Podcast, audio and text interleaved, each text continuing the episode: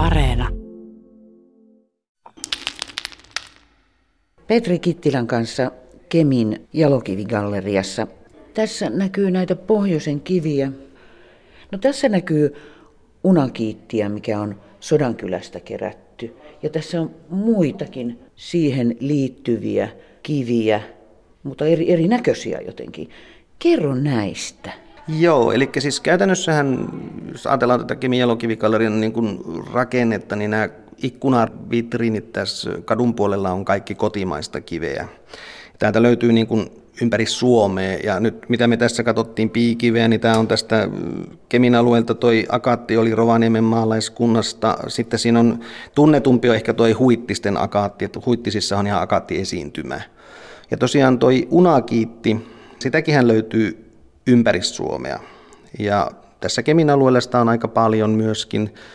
Ja niin kuin näissäkin näkyy, niin se on erittäin vaihtelevan näköinen kivi. Siinä on hyvin paljon, saattaa olla tuota vihreää, joka on niin sanottu epidottimineraali. Ja sitten siinä on paljolti tuommoista maasälpää, joka on tuommoinen puna-oranssi, yleisimmin punainen. Sitten siinä voi olla pikkusen tuommoista mustaa biotiittikiilettä mukana, mutta unakiitisesta on harvemmin. Ja tämä kivi on itse asiassa siinä mielenkiintoinen, että olen itsekin hionut paljon semmoisia, että siinä on vihreä, hyvin tasainen vihreä tausta. Vähän tuommoinen ruohonvihreä, mutta hailakka. Ja sitten nämä punertavat, vaaleanpunaiset, persikan sävyiset, mitä kaikkea maasälpää siitä löytyy, niin saattaa muodostaa sinne semmoisia kukkamaisia kuvioita. Eli sen saattaa ison kiven pinnan kun hio, niin saattaa näyttää semmoiselta kukkakedolta, kesäisiltä kukkakedolta. Ja toisinaan se punainen sitä sävyä on enemmän, toisinaan vihreitä enemmän. Ja jos on pelkkää vihreitä, niin se on sitten epitoottia.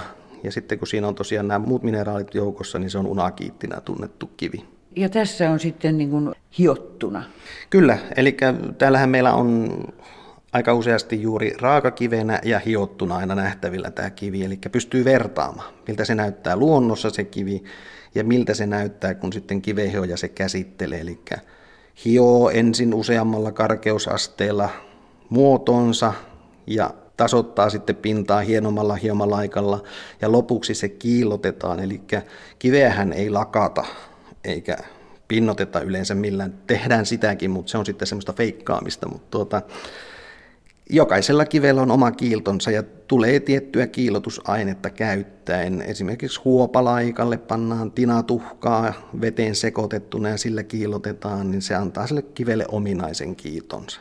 Tämä on aika jännä, kun katsoo tätä kiven murikkaa, mikä on niin raakakiveä, niin tuommoisen jos jostakin ojan penkalla näkisi, niin en minä ainakaan ensimmäisenä sitä ottaisi. Se näyttää niin jotenkin arkiselta ja mitättömältä, mutta tuossa vieressä, kun on hiottu tuommoiseksi kauniiksi, kauniiksi niin korukiveksi, niin se erohan on ihan hurja. On, joo. Siis useimmiten kivissä on, saattaa olla raakakivenä se ulkopinta aika rumaa. Olipa hyvä, kun tuli puheeksi. Mä otan tuosta yhden esimerkin.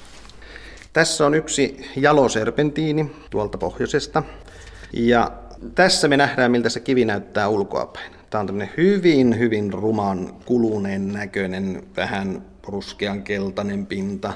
Himmeen, Himme, oikein tämmöinen jauhemaisen näköinen pinta, mutta sitten kun siihen käy kivimiehen vasara ja se tuota, saadaan sitä hapettunutta pintaa sieltä rikki, niin sitten sieltä löytyykin näin vihreä. Aivan vihreä upea. kivi. Eli tämä on tosiaan nyt jaloserpentiiniä. Tämä on semmoinen kivi jaloserpentiini, jota esimerkiksi Aasiassa myydään jadeen korvikkeena. Tämä on pehmeämpää ja sitä ei missään tapauksessa saa myydä jadena, mutta sitä myydään semmoisella kauppanimellä kuin Korean jade muun muassa. Ja Teuvokin keksi tälle suomalaisen kauppanimen, tämä oli Lapin jade. Mutta sitten kemologinen seura ja nämä puolet kielsi sen käytön, koska sitä jadenimeä ei saa käyttää. Niin se tietyllä lailla hämää. Niin, se hämää asiakasta. Et sitten sitä on meillä myyty täällä pääsääntöisesti jaloserpentiininä. Kultaseppä Jukka Räsänen Oulusta. Kivien hankkiminen koruvalmistuksen tykötarpeeksi ei ole niin kovin helppo juttu. Miten sinä toimit? No minä tällaisena unikkien tilastoiden tekijänä, niin yleensä hankin kivet suoraan suomalaisilta luotetulta jalokivitoimittajilta. Lähinnä sen takia, että kivien arvossa ja arvon määrityksessä ja laadussa niin seikat on pääsääntöisesti silmälle näkymättömiä, eli perustuu puhtaasti luottamukseen. Ja tilaustyökoruissa varsinkin arvojalokivien kanssa pelatessa, niin se asiakkaan ja kauppiaan ja tekijän välinen luottamus on ensiarvoisen tärkeää, eli siinä pitää säilyä niin sanottu katkeamaton kylmäketju myyjästä asiakkaaseen asti ilman, että siinä on minkäännäköisiä epäselvyyksiä. Tässä on todennut, että oikeastaan ainut järkevä tapa toimia on se, että käytetään suomalaisia luotettuja maahantuojia jalokivihankinnoissa.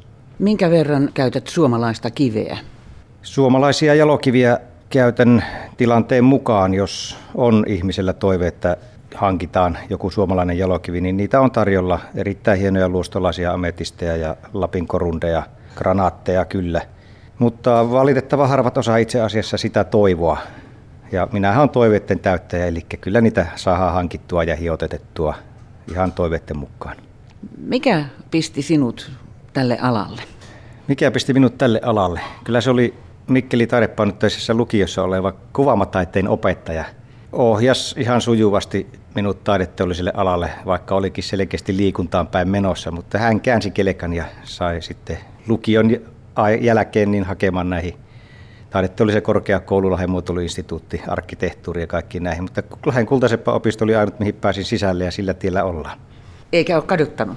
Ei enää. Kyllä se jossain vaiheessa on ollut monta kertaa sitä, sitä mieltä, että alanvaihto voisi olla järkevää, mutta sen verran jääräpäinen on, että kyllä tässä on painettu eteenpäin hankalista ajoista huolimatta. Mutta.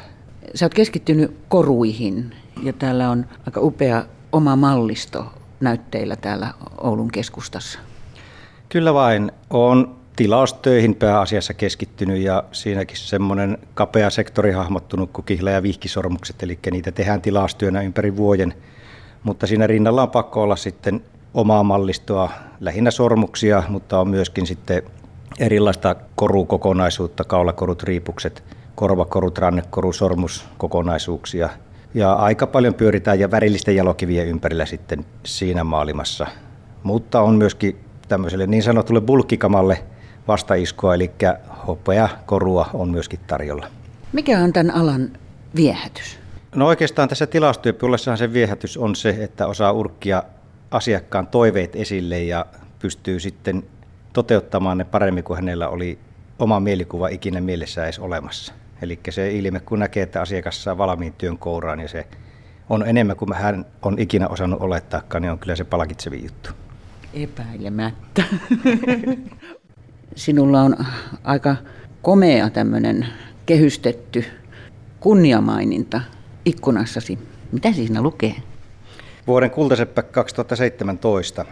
Tämähän on tämmöinen varsin arvostettu titteli, joka suodaan kerran yhdelle sepälle toiminta-aikanaan ylipäätään. Vuodesta 87 näitä on valittu ja Suomen kultaseppien liitto valitsee siis jäsenistönsä keskuudesta ehdotusten perusteella sepän vuoden kultasepäksi kerrallansa. Valittiinko sinut nimenomaan näiden korujen vuoksi? Kyllä se käytännössä taisi olla, että siinä sopivasti sinä vuotena ja edellisinä niin sain merittiä kilpailuissa, korumuotoilukilpailuissa ja sitten hyvää pöhinää sain täällä julkisuudessa aikaiseksi Pohjois-Suomessa, niin se herätti myöskin liiton kiinnostuksen ja ilmeisesti näppärästi oli ehdotettu sinne sitten minua vuoden kultasepäksi, niin tämä yllätys tuli sitten vuosi sittenhän se ilmoitettiin, niin oli ihan, ihan mainio joululahja. Hienoa, hienoa. Siis jälkikäteisonnittelut vielä tässä. Kiitos, kiitos. Päivi Moisanen, Kemin jalokivigalleria on ihan suurimpia Euroopassa. Tämä on suorastaan niin yllättävää, että miten näin tänne pohjan perukoille Kemiin on, on tämmöinen syntynyt. Kun ajattelisi, että tuolla on Ranskaa, Saksaa, suuria keski-eurooppalaisia valtioita, niin kerro tästä historiasta. No meillä tosiaan tämä kultaseppä kemmologi Teuvo Ypy, että hän jo pienestä pitäen on kerännyt kiviä, koska isänsä oli myös kiinnostunut kivistä. Ja hän piti niitä, keräsi kotiinsa niitä ja sitten tuossa 95 suurin piirtein meillä tullikamari muutti pois tästä rakennuksesta. Ja hän sai sitten sen idean, että ne kivet, mitä hän oli kerännyt kotonaan, että hän tekee niistä näyttelyn, toi ne tänne. Ja osahan näistä kivistä on tosiaan hänen keräämiä, mutta sitten on muutamia, joita on ostettu Saksasta tämmöistä kaupungista kuin Idar Oberstein. Ja sitten on vielä muutamia tämmöisiä, joita me on saatu lahjoituksena. Ja tämä tosiaan on Euroopan suurimpia. Joo, että tuota, meillä oli tässä jo muutamia vuosia taaksepäin oli matkanjärjestäjä käymässä täällä ja eräs heistä sanoi, että hän on kiertänyt useampiakin tuolla pitkin Eurooppaa ja meinasi, että meillä on tämmöinen laajin, mihin hän on törmännyt. Se on aika komeata. Minkä verran katsojia käy täällä vuosittain suunnilleen? Ihan tarkkaa lukua en pysty sanomaan, mutta kyllä niitä tuhansittain on. Et meillä on jouluseutakin paljon sitten, kun meillä käy näitä risteilyasiakkaita, isoja ryhmiä, niin he aika paljon käyvät siis myös täällä galleriassa. Minkälaiset kysymykset opaskierroksilla on niitä keskeisempiä? No varmaan se on just tämä, että ihmisiä kiinnostaa nämä niin sanotut maagiset voimat näissä kivissä, että mihin nämä vaikuttaa, minkä näköisiin vaivoihin ja ja sitten tietenkin toinen on tuo meidän Suomen kuninkaan kruunu, että sen historiasta halutaan tietää paljon. Nämä on ne yleisimmät. Petri Kittilä, Kemin jalokivigalleriassa on tämä Suomen kuninkaan kruunu. Mikä tämän niin kuin, historia on? Joo, siis Suomen kuninkaan kruunu, siis sen historia lähtee siitä, kun Suomelle valittiin kuningas 1918 – Siihen aikaan mietittiin, kun 17 itsenäistyttiin, että ollaanko me tasavalta vai kuningaskunta, ja käytännössä kuningasmieliset voitti, ja meille valittiin kuningas, joka oli Hessenin prinssi Friedrich Karl. Ja siihen aikaan suunniteltiin jo kuninkaalle vaatteita, huonekaluja, niitä jopa kerettiin valmistaa, ja kruunukin piirrettiin. Oli Erströmin piirtämä, sitä ei kuitenkaan keretty tehdä, koska tämä niin nykyään kutsuttu kuningasseikkailu kesti vain pari kuukautta. Ja nämä tosiaan hautautuu nämä piirustukset sitten arkistoihin. Eli toisin sanoen, tämä Kemissä esillä oleva kruunu, tämä ei voi olla mikään kopio, koska kopion täytyisi olla aina siis kopio alkuperäisestä. Ja jos alkuperäistä ei ole, niin tämähän on sitten aito. Niin, tästä on väännetty kättä vuosikausia, että onko se aito vai onko se kopio vai jäljennös ja tosiaankin, koska siitä on vain piirustus ollut olemassa, sitä ei ole koskaan aikaisemmin tehty, niin siitä kai joskus oli tämmöinen virallinen lausunto sitten saatu joltain museovirastolta, että se on alkuperäisistä piirustuksista myöhemmin valmistettu aito kruunu. Ja tämä on, tämä on vähän tämmöinen sitten, että kun puhutaan mikä on aito, mikä jäljennys, mikä kopio, niin se on aina vaikea asia, koska se ei ole se vuoden 18 silloin tehty. Ja itse asiassa kruunun historiahan sitten lähti sillä että Teuvo Ypyä, kemiläinen kultaseppämestari ja Jalokivigallerian silloinen perustaja ja omistaja, kuuli tästä asiasta ja alkoi ottaa selvää, että onko siitä ja missä ne piirustukset on. Ja Kansallismuseon Emil Nestor Setälän kotiarkistosta löydettiin sitten värillinen kuva tästä kruunusta ja siitä tekstit, että mitä siinä pitäisi olla. Ja Teuvo sai ne kuvat haltuunsa ja alkoi sitten suunnitella sitä kruunua ja valmisti sen siten, että se oli vuonna 1988 sitten Kemin jalokivikallerissa näytillä ensimmäistä kertaa. Mitä kaikkia kiviä tähän on käytetty? Siihen on valittu tietyllä tavalla Suomeen liittyviä kiviä. Siinä on kuorikkohelmiä. Helmethän nyt on yleensäkin aina kruunuihin ja kruunun kalleuksiin liittyviä. Ja sitten siinä on niin sanottuja jaloserpentiinihelmiä. Siinä Teuvo nyt käytti tietenkin sitten hiukan omaa valtaansa muistaakseni. Se meni näin, että siinä oli alun perin ollut, että jade tai muu vastaava vihreä kivi jos Suomesta löytyy, tai jotenkin näin, että suomalaista vastaavaa. Ja 80-luvulla oli sitten serpentiini ja Teuvo löysi kaivoksen tai perusti kaivoksen tuonne pohjoiseen jaloserpentiinikaivoksen, niin Teuvo sitten valitsi tämän kiven suomalaisena kivenä siihen. Se, mikä kruunussa on kaikkein erikoisin osa, on se ylin osa sitä kruunua. Jos me katsotaan sitä kruunua, niin siellä on se valtakunnan omena, joka on Suomen väreissä, sinivalkoinen emalointi, mutta mikä on kruunun päällä? Siellä ei ole risti, mikä on yleensä länsimaisissa kruunuissa, vaan siellä on Suomen leijona. Se on erittäin erikoinen länsimainen kruunu siinä mielessä. Ilmeisesti silloin oltiin niin kansallismielisiä, että haluttiin se leijona sinne. Yleensähän se risti siellä kuvastaa kristinuskon valtaa niin kuin kuningashuonetta kohtaan, mutta myöskin maapallolla, koska se valtakunnan omena taas kuvastaa maapalloa siinä välissä. Ja nyt tämä kruunu on edelleen nähtävissä täällä Euroopan yhdessä suurimmista jalokivigallerioista Kemissä. Kyllä joo. Kruunuhan on tietysti aina välillä vierailut jossakin. Olen itse vienyt tämän kruunun messuille muutaman kerran ja kävipä kruunu tapaamassa myöskin mahdollisen nykyisen kuninkaan, jos kuningaskunta olisi jatkunut, eli Hessenin prinssi kävi tuossa joitakin vuosia sitten Helsingissä ja tuota, kruunua esiteltiin hänelle. Hän ei kyllä sitä suostunut päähänsä laittamaan, mutta tuota, otettiin valokuvia kuitenkin kruunun kanssa. Mutta ei, hän ei koskenut kruunuun. Erityisasiantuntija Sirkka Paikkala kotimaisten kielten keskuksesta. Kerro kivistä ja etunimistä. Etenkin kiinnostaa se, että millä tavalla korukivet näkyvät nimissä. No korukivet on aika myöhäisiä tulokkaita meidän etunimistössä, jos ajatellaan nimenomaan suomenkielisiä muotoja, että sellaisia lainanimiähän on kyllä ollut jo aikaisemmin ja niiden merkitystä ei välttämättä tiedetty ja sen, takia ne on sulatuneet etunimistö ehkä helpommin. Mutta jos ajatellaan näin, näitä suomen kielessä käytettyjä jalokivin nimityksiä, niin kaikkein yleisin on, on Jade, sitä on yli kahdella tuhannella tytöllä, ja nämä on nimenomaan tyttöjen nimiä nämä korukivet. Meillä on kristalli, tosi muutama harva, näitä harvinaisempia, jaspis on tytön nimenä, timantti löytyy, timanttiina, rubiini, smaragdi, safiiri, ja tällä vuosituhannella on tullut myöskin meripihka ja berylli. Jos ajatellaan vielä tuota smaragdia, niin, niin se on tullut meidän etunimistöön varsin myöhään. 1800-luvulta lähtien on, tullut, on annettu muutaman kerran nimeksi. Mutta harva tulee ehkä ajatelleeksi, että, että smaragdiahan tarkoittaa myös sellainen nimi kuin Esmeralda. Ja näitä on yli 200 Esmeraldaa on, on annettu meillä, meillä nimeksi ainakin väestörekisterikeskuksen tietojen mukaan ja vanhimmat siellä 1800-luvun loppupuolella. Lainanimihän se on ja kauniina nimenä pidetty. No entä sitten poikien kiviin liittyvät nimet?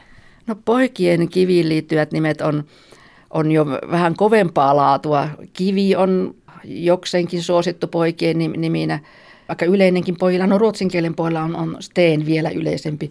Kalli on annettu pojan nimeksi ja Harkkokin muutamalle pojalle, mutta tämä Harkko on, se, on annettu sen verran varhain 1900 alkupuolella, että se saattaa olla, voi olla esimerkiksi Haraldin puhuttelumuoto. Mutta sitten jos mennään näihin muihin metalleihin, niin esimerkiksi hopea on annettu pojalle. Kulta on taas puolestaan ihan pelkästään tyttöjen nimi, mutta pojille on taas kelpuutettu kultamies.